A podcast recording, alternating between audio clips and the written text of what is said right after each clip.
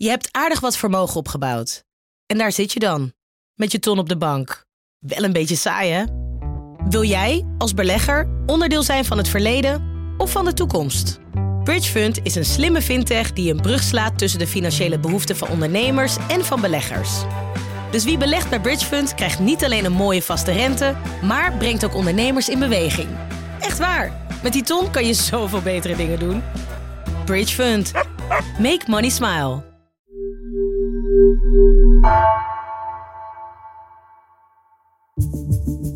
Vanaf de redactie van NRC het verhaal van vandaag.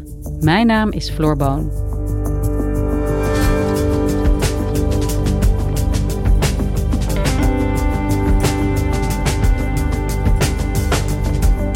De energieprijzen dalen, maar dat ziet lang niet iedereen terug op de energierekening. Hoe kan dat? Redacteur Erik van der Wallen dook in zijn eigen energierekening en geeft antwoord op vragen van luisteraars.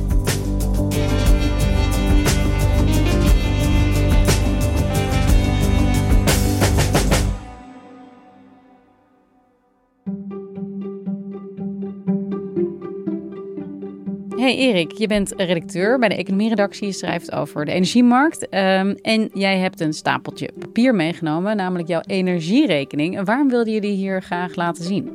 Uh, nou, het viel mij op dat ik een rekening kreeg. En administratief behoor ik niet tot de grootste talent, maar het viel mij op uh, dat die prijzen nog steeds hoog zijn. Dus dat betekent dat ik eigenlijk uh, zag dat ik tot en met juni best wel hoge prijzen betaal. En um, dat is niet leuk voor mij, maar ook niet leuk voor de schatkist. Want die prijzen die worden voor een deel gesubsidieerd door de overheid. En toen dacht ik, ja, dat is eigenlijk toch niet nodig. En toen realiseerde ik me eigenlijk van ja, ik betaal misschien wel de drie of vier dubbele van uh, wat het voor de energiecrisis was. Ik begrijp dat het hoger is, maar ik hoor overal me heen dat de energieprijzen dalen. De gasprijs op de Europese groothandelsmarkt blijft maar dalen.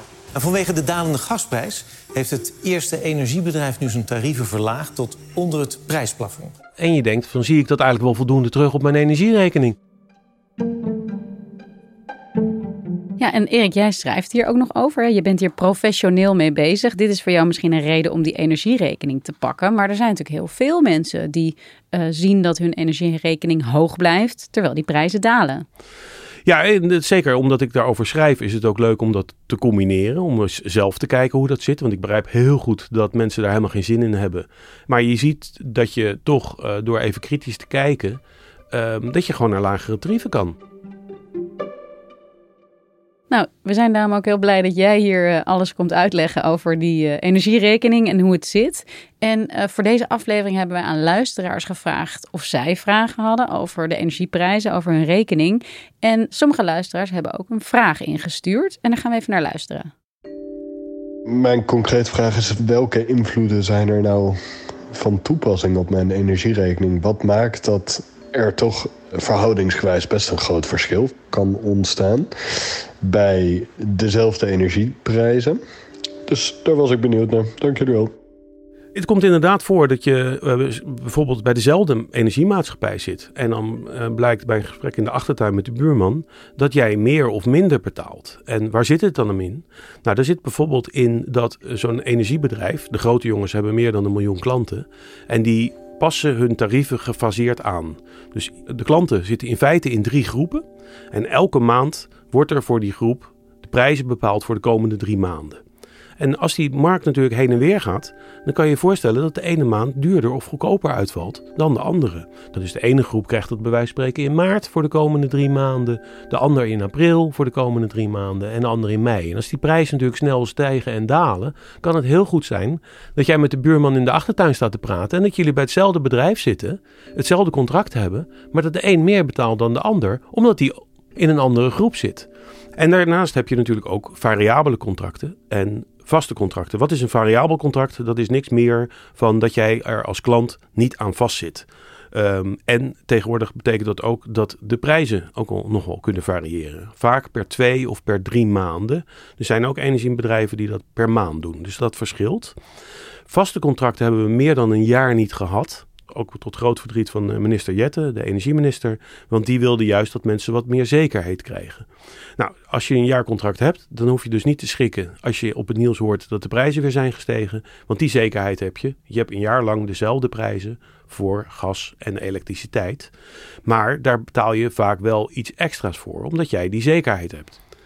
En uh, ongeveer de helft van de mensen had een vast contract en ongeveer de helft van de mensen had een variabel contract. En dat is door de oorlog in de Oekraïne. Toen was er een enorme commotie op de energiemarkt. En het gevolg was dat die energiebedrijven dachten van ja, we kunnen op dit moment geen vaste contracten aanbieden, want daar is de onzekerheid te groot voor. Ja, want die prijs van de energie ging echt knalde omhoog. Afgelopen jaar hebben we allemaal last van gehad. Um, en daarover had een van onze luisteraars ook een vraag. Goedemorgen. Ik zou graag willen weten waarom de prijzen, energieprijzen zo stegen. Ja, we hebben natuurlijk jarenlang hele rustige energiemarkten gehad wat gas betreft. Maar door de inval in uh, Oekraïne in februari uh, 22 ja, is natuurlijk alles geëxplodeerd. Rusland die begon aan de gaskraan te draaien en toen heeft de Europese Unie gezegd van nou, uh, we stoppen eigenlijk zoveel mogelijk met Russisch gas en met Russische olie. Terwijl tot dat moment uh, de Europese Unie voor ongeveer 30, 35 procent afhankelijk was van Russisch gas. Voor Nederland was dat 15 procent. Maar dat wilde niet zeggen dat wij daar uh, geen last van hadden. Want ook dit zijn internationale markten. Dus je zag dat de prijzen enorm zijn gestegen. Goedenavond. Steeds meer huishoudens komen in de problemen door de energieprijzen van dit moment. Door de almaar stijgende gasprijzen schiet de energierekening omhoog. De verwachting is dat de komende tijd steeds meer mensen in financiële problemen komen door de hoge energieprijzen. Per 1 februari wordt haar energierekening, schrik niet, per maand voor gas alleen 906 euro en een paar centen. En dan schrik je je helemaal uh, drie keer in de ronde. Ja, dit is uh, wat we allemaal hebben gemerkt. Net vertel jij over je energierekening en over de uh, verandering van de prijzen. Hoe gaat het daar nu mee met de energieprijzen? Nou, de energieprijzen zijn heel erg gedaald. Maar je moet bij alles rekening houden, ook als je naar je energierekening kijkt, dat het nog altijd bijna drie keer zo hoog is als twee jaar geleden, de gasprijs. En de gasprijs is van belang.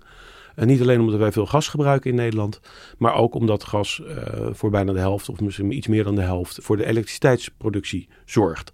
Dus dat moet je in gedachten houden, dat het nog steeds relatief duur is, maar vergeleken een jaar, een half jaar geleden, is het veel goedkoper geworden. Maar die daling, hè, die je nu schetst van een half jaar, die zien we nog steeds niet terug op de energierekening. Die zie je wel terug op de energierekening, maar um, toch iets minder dan veel mensen zouden verwachten. Je ziet het bijvoorbeeld aan mijn energierekening dat de, laten we even tot het gas beperken, die was de afgelopen drie maanden, heb ik daar 2,80 euro per kubieke meter voor moeten betalen. Terwijl die prijs nu voor de komende tijd gaat naar 1,80. Maar het blijft een hoop geld. En die prijzen die je nu bij veel bedrijven betaalt, die vallen nog uh, boven het prijsplafond. Dus dat betekent dat die worden gesubsidieerd. De overheid heeft vorig jaar gezegd, omdat die energierekening zo uit de klauw liep, heeft gezegd uh, tot een bepaald bedrag. En bij gas is dat 1,45 per kubieke meter. Uh, dan betalen wij de rest aan de energiebedrijven. En hoe werkt dat prijsplafond? Eh, als we het even concreet maken, kun jij een voorbeeld geven van je eigen energierekening? Ja, um, ik betaalde tot 1 april uh, 2,80 per kubieke meter voor aardgas. En het tarief van het prijsplafond was dus maximaal 1,45. Dus dat betekende dat dat bedrag wat erboven zat, 1,35 zo'n beetje, dat dat uh, betaald wordt door de overheid. Ja, dat is behoorlijk wat eigenlijk. Dat is zeker behoorlijk wat. En hoeveel heeft dit de overheid tot nu toe gekost? Daar gingen de eerste schattingen uit gingen dat het wel iets van 30 miljard uh, euro zou gaan kosten. Later werd dat minder. Dat, de laatste schattingen waren iets van uh, 12 miljard. En nu over de eerste drie maanden heeft uh, Jette begin deze maand bekendgemaakt dat dat de schatkist in totaal 2,7 miljard heeft gekost. Dat valt dus best mee, zou je dat kunnen zeggen. Dat valt redelijk mee. En zeker omdat je nu ziet dat de prijzen aan het dalen zijn. Oké, okay, dus dat is op zich helder. De prijzen dalen. Als ze nog steeds boven een bepaald bedrag komen, dan wordt dat verschil betaald door de overheid. Maar toch zeg jij, op jouw energierekening zie je nog steeds niet terug dat de prijzen behoorlijk zijn gedaald. Hoe komt dat? Hoe komt het dat dat zo langzaam gaat? Dat komt voor een deel door de vertraging bij de energiemaatschappijen, die vaak al twee, drie maanden eerder gas hebben moeten contracteren. Omdat zij ook een, maand van tevoren moeten zij uh, van de toezichthouder de tarieven bekendmaken. Dus ik heb bijvoorbeeld op 1 maart heb ik de tarieven gekregen voor de periode april tot en met juni. Nou, dat betekent dat die gashoeveelheid misschien wel in januari of februari uh, was gecontracteerd.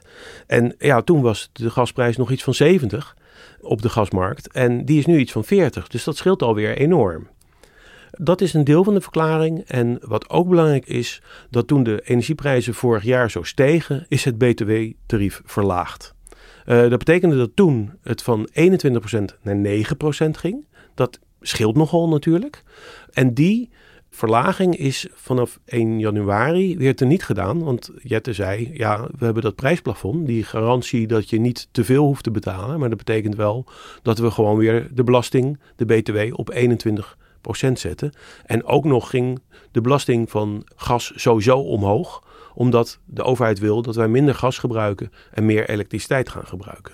En Erik, intussen zie je dat uh, burgers dus heel veel meer zijn gaan betalen, maar dat energiebedrijven tegelijkertijd wel winst zijn blijven maken. En daar hadden luisteraars ook vragen over. Ja, goedemiddag. Ik ben al meer dan 40 jaar klant bij Essent. Ik lees onlangs in NRC Handelsblad dat Essent 235 miljoen euro winst gemaakt heeft vorig jaar. Ja, ik denk dat de energiebedrijven gewoon het beste wat ze uh, konden overkomen is dit prijsplafond. Ze draaien de overheid een poot uit. Dus ik vraag me af wanneer ze eigenlijk de maat genomen gaan worden. Ja, ik kan me dat gevoel eh, goed voorstellen. Dat hoor je natuurlijk bij heel veel mensen. Um, wat er tegen in te brengen is, tegen dat gevoel, is dat in de politiek leven natuurlijk precies hetzelfde. Dus in de Kamer is ook gevraagd aan, uh, aan Jette van uh, kunnen we niet een onderzoek daarnaar doen? Dat heeft de toezichthouder ACM heeft een onderzoek gedaan. En die kwam tot de conclusie dat de grote drie bedrijven, dus Essent die de meneer noemde, Eneco en Vattenfall, die hebben in totaal iets van 60% van de klanten dat die geen misbruik hebben gemaakt van de situatie. Maar zoals de voorzitter van ACM zei, energiebedrijven verdienen hoogstens een enkele tientjes per jaar aan een huishouden. Um, blijft wel staan dat energiebedrijven gewoon winst maken. ACM had gezien dat ze ongeveer aan een winstmarge zitten van uh, onder de 5%. Dat wordt als redelijk gezien, omdat je natuurlijk ook een bedrijf uh, zijn kosten heeft, zijn investeringen moet doen. Um, dus wat dat betreft denk ik niet, voor zover we dat nu kunnen zien, dat er misbruik wordt gemaakt van de situatie. En soms hoor je ook wel eens uh, de vergelijking met Shell, dat die miljarden winst maken. Maar Shell haalt natuurlijk um, olie en gas uit de grond en dat wordt voor veel geld verkocht datzelfde gas moet voor veel geld door de energiebedrijven worden gekocht. Dus in die zin is die, gaat die vergelijking wel mank.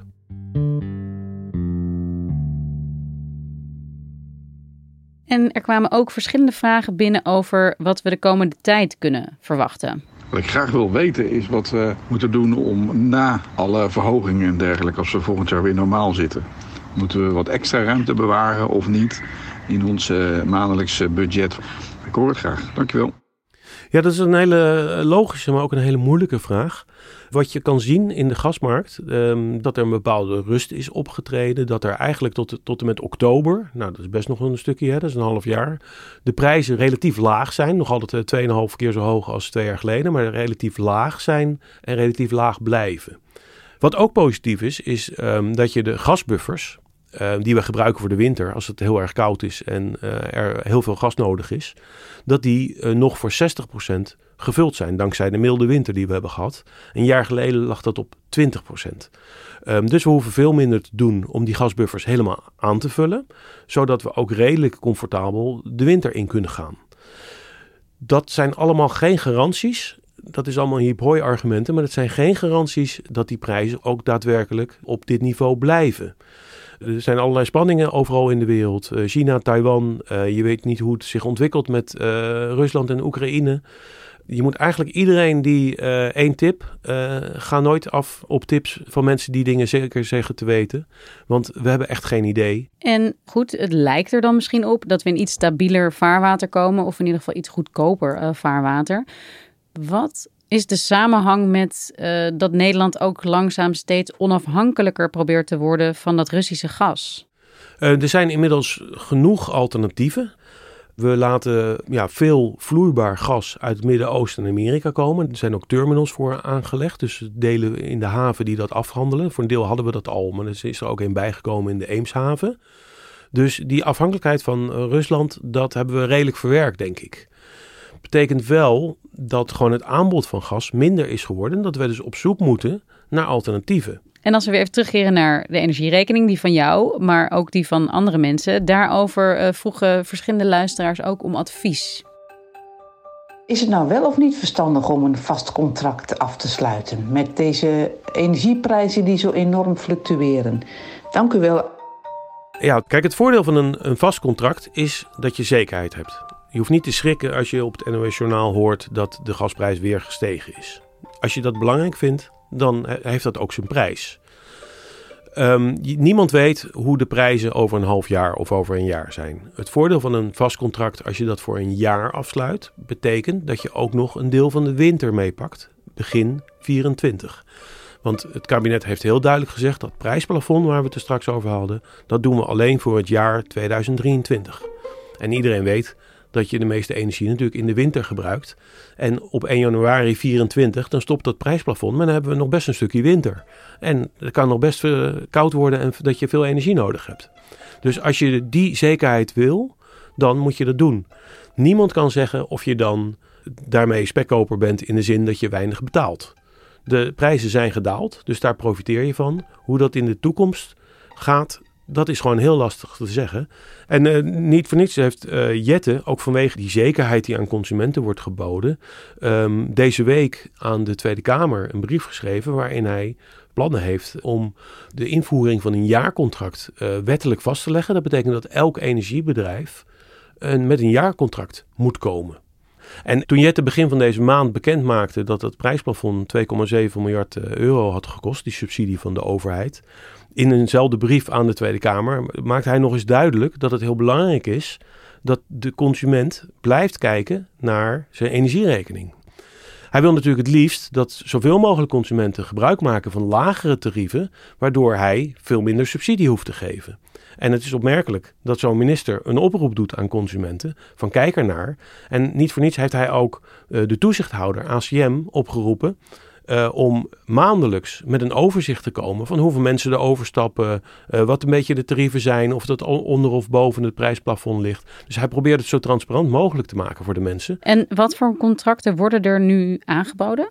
Nou, toen de crisis echt op zijn hoogtepunt was, uh, nou gedurende wel een jaar, waren er geen vaste contracten meer. Sinds maart zie je dat er contracten zijn voor zes maanden, waarbij de prijs wordt vastgezet, of zelfs ook voor een jaar inmiddels. En de toezichthouder ACM die komt maandelijks met een rapportje en die liet zien dat al een derde van de contracten al veel lager zijn. Zelfs onder het uh, prijsplafond. En jij, uh, Erik, heb jij dat advies van Jette ook opgevolgd? Tuurlijk, tuurlijk. Als je de minister een goed idee vindt, dan, uh, dan is het vast een goed idee. Nee, zonder gekheid. ik heb dat opgevolgd, um, want ik dacht, um, ja, als ik nu met die hoge tarieven zit tot en met juni, dan doe ik eigenlijk een half jaar lang doe ik een beroep op dat prijsplafond, op de schatkist. En dat blijkt dus helemaal niet nodig te zijn. Ik ben overgestapt en dit is mijn nieuwe contract. En dit betekent dat ik nu voor een half jaar uh, vaste prijs heb. En dan betaal ik niet meer 1,80 euro zoals ik tot juni zou moeten betalen. Maar ik betaal nu uh, eh, 1,30 euro. En dat betekent dat ik dus ook niet meer onder het uh, prijsplafond val. Dat ik niet meer gesubsidieerd hoef te worden door de overheid. Dus overstappen is zowel een goed idee voor jezelf, voor je eigen portemonnee, maar ook voor de staatskas. Precies, precies. En dat je niet het gevoel hebt dat jij gesubsidieerd wordt, terwijl uh, dat misschien ten koste gaat van mensen die het veel harder kunnen gebruiken.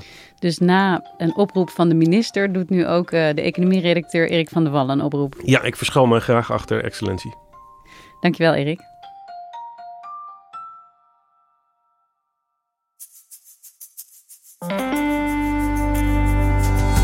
Je luisterde naar vandaag, een podcast van NRC. Eén verhaal, elke dag.